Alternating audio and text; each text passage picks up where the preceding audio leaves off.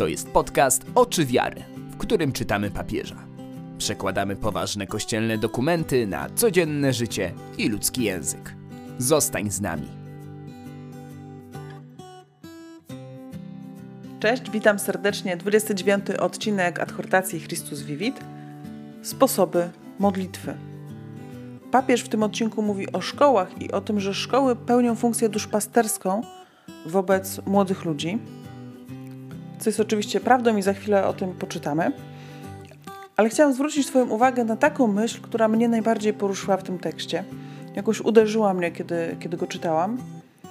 A czytałam tę myśl i zastanawiałam się nad tym w kontekście naszego takiego polsko-katolickiego. Często spotykam się z postawą, w której nawołujemy do stawiania oporu światu, w której nawołujemy do tego, żeby światu nie ulegać, żeby odciąć się od niego wszelkimi możliwymi sposobami, a nawet często jest to nawoływanie do walki ze światem, do takiego ciągłego sprzeciwu, do bycia zupełnie, ale to zupełnie innym niż cały świat i niż wszyscy ludzie dookoła nas.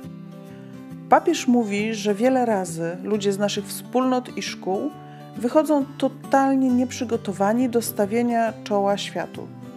Również dlatego, że pomiędzy tym, czego ich uczono, a światem istnieje niemożliwa do pokonania rozbieżność. Nie nauczyliśmy sposobów modlitwy i przeżywania wiary, które łatwo byłoby zachowywać pośród rytmu społeczeństwa, w którym żyjemy. To jest historia, którą opowiada czasem mój mąż, który mówi, że dopóki mieszkał w domu, łatwo było mu zachować rytuał wieczornego pacierza. Natomiast w momencie, w którym zaczął mieszkać na stacji, ten jego rytuał, powszechnie stosowany w domu, w jego rodzinie, w jego otoczeniu, w warunkach stacji już nie działał. I okazało się, że już bez tego rytuału modlitwa jest trudniejsza. W ogóle jeszcze raz, bo nie wiem, czy to dobrze wybrzmiało. Sposobów, które łatwo byłoby zachować. Nie nauczyliśmy sposobów, które łatwo byłoby zachować. Słyszysz? Nie chodzi o to, że ma być trudno, nie trzeba się poświęcać, ale takich sposobów, dzięki którym więcej ludzi będzie mogło prowadzić życie wiary. Mamy ułatwiać, a nie utrudniać. Mamy wiarę podawać ludziom, a nie stawiać warunki i nakładać ciężary nie do udźwignięcia. Biblijne, prawda? Tak brzmią tam słowa Ewangelii. I właśnie na tym polegała zawsze siła chrześcijaństwa, że potrafimy żyć wiarą w każdych szerokościach geograficznych i w każdych czasach, bo Bóg jest Ojcem dla każdego. Roszczenie chrześcijańskie jest powszechne. Kościół jest powszechny. Wyznajemy to. To jest nasze wyznanie wiary.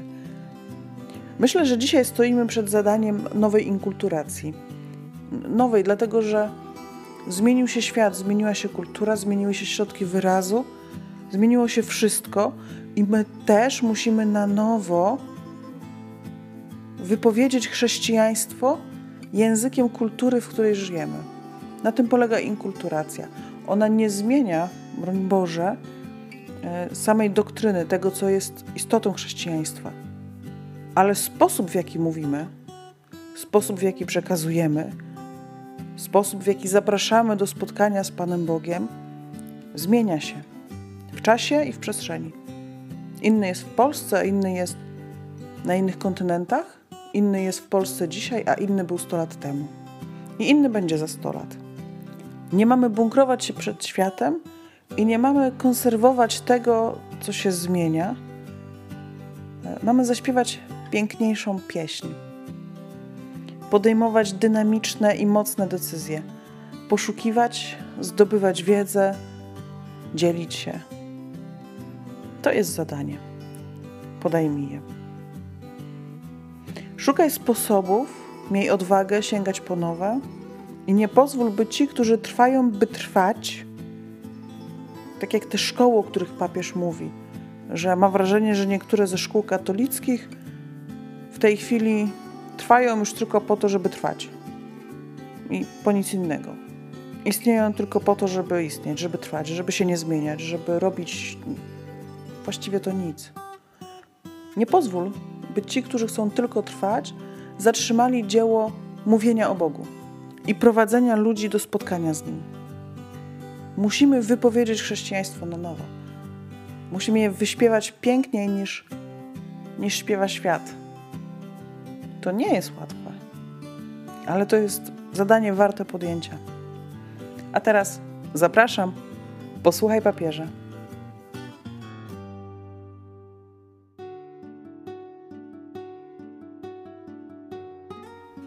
Adhortacja Christus Vivit, punkty 221 do 223, duszpasterstwo instytucji edukacyjnych. Szkoła stanowi niewątpliwie platformę, by dotrzeć do dzieci i młodzieży. Jest ona szczególnym miejscem promocji osoby i z tego względu wspólnota chrześcijańska zawsze poświęcała jej wielką uwagę. Czy to kształcąc osoby nauczające i kadrę kierowniczą, czy też tworząc swoje szkoły różnych rodzajów i stopni. W tej dziedzinie Duch Święty wzbudził niezliczone charyzmaty i świadectwa świętości. Niemniej szkoła potrzebuje pilnej samokrytyki, jeśli weźmiemy pod uwagę wyniki duszpasterstwa wielu instytucji oświatowych, duszpasterstwa skoncentrowanego na nauce religii, które często okazuje się niezdolne do wzbudzenia trwałych doświadczeń wiary. Ponadto istnieją szkoły katolickie, które wydają się być zorganizowane tylko po to, by trwały. Lęk przed zmianami czyni je niezdolnymi, by tolerować niepewność i popycha je do zamykania się w obliczu zagrożeń rzeczywistych lub wyimaginowanych, jakie przynosi ze sobą każda zmiana. Szkoła zamieniona w bunkier, chroniący przed błędami zewnętrznymi, jest karykaturalnym wyrazem tej skłonności. Obraz ten odzwierciedla w sposób prowokacyjny to, czego doświadcza wielu ludzi młodych w chwili wyjścia z niektórych placówek oświatowych. Niemożliwa do pokonania rozbieżność pomiędzy tym, czego ich uczono, a światem, w którym żyją. Również otrzymane przez nich propozycje religijne i moralne nie przygotowały ich do stawienia czoła światu, który ich wyśmiewa, a nie nauczyli się takich sposobów modlitwy i przeżywania wiary, które łatwo można by podtrzymać pośród rytmu tego społeczeństwa. Istotnie, jedną z największych radości wychowawcy jest to, gdy widzi, że jego uczeń staje się osobą silną, zintegrowaną, biorącą czynny udział w życiu i zdolną do dawania. Szkoła katolicka jest nadal istotną przestrzenią ewangelizacji ludzi młodych. Ważne jest uwzględnienie kilku inspirujących kryteriów wskazanych w Konstytucji Apostolskiej Veritatis Gaudium z myślą o odnowieniu i ożywieniu szkół i uniwersytetów w wyjściu misyjnym, takich jak doświadczenie kerygmatu, dialog na wszystkich poziomach, interdyscyplinarność i transdyscyplinarność, promowanie kultury spotkania, pilna potrzeba tworzenia sieci i opcji na rzecz najuboższych, tych, których społeczeństwo odtrąca i odrzuca. Także zdolność integrowania umiejętności głowy, serca i rąk. Z drugiej strony nie możemy oddzielić formacji duchowej od formacji kulturowej. Kościół zawsze starał się stworzyć dla młodych przestrzeń dla najlepszej kultury. Nie powinien z tego zrezygnować, ponieważ ludzie młodzi mają do tego prawo.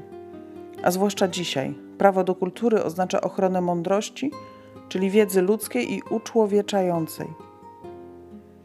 Nazbyt często jesteśmy uwarunkowani banalnymi i przemijającymi wzorcami życia, które pobudzają do pogoni za tanim sukcesem, dyskredytując poświęcenie, wpajając ideę, że studiowanie jest nieprzydatne, jeśli nie daje od razu czegoś konkretnego. Nie. Nauka służy do stawiania sobie pytań, do tego, by nie dać się znieczulić banalności, do poszukiwania w życiu sensu. Trzeba domagać się prawa do tego, aby nie dać się zdominować licznym syrenom, które obecnie odwracają uwagę od tego poszukiwania.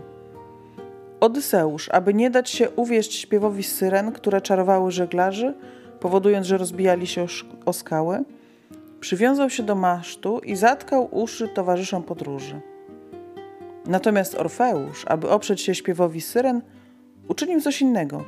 Zagrał melodię piękniejszą, która oczarowała syreny. Oto wasze wielkie zadanie.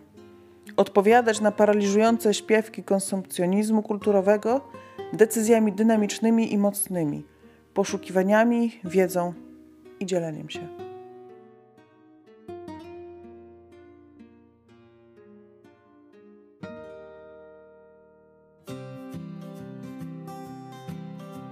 Dzięki serdeczne za wysłuchanie tego odcinka. Ukazał się niestety 3 tygodnie po poprzednim. Tak też czasem bywa. Przepraszam, staram się dotrzymywać 2-tygodniowego terminu i myślę, że za 2 tygodnie usłyszymy się znowu w kolejnym odcinku. Tymczasem śpiewaj piękną pieśń. Do usłyszenia za 2 tygodnie. Z Bogiem.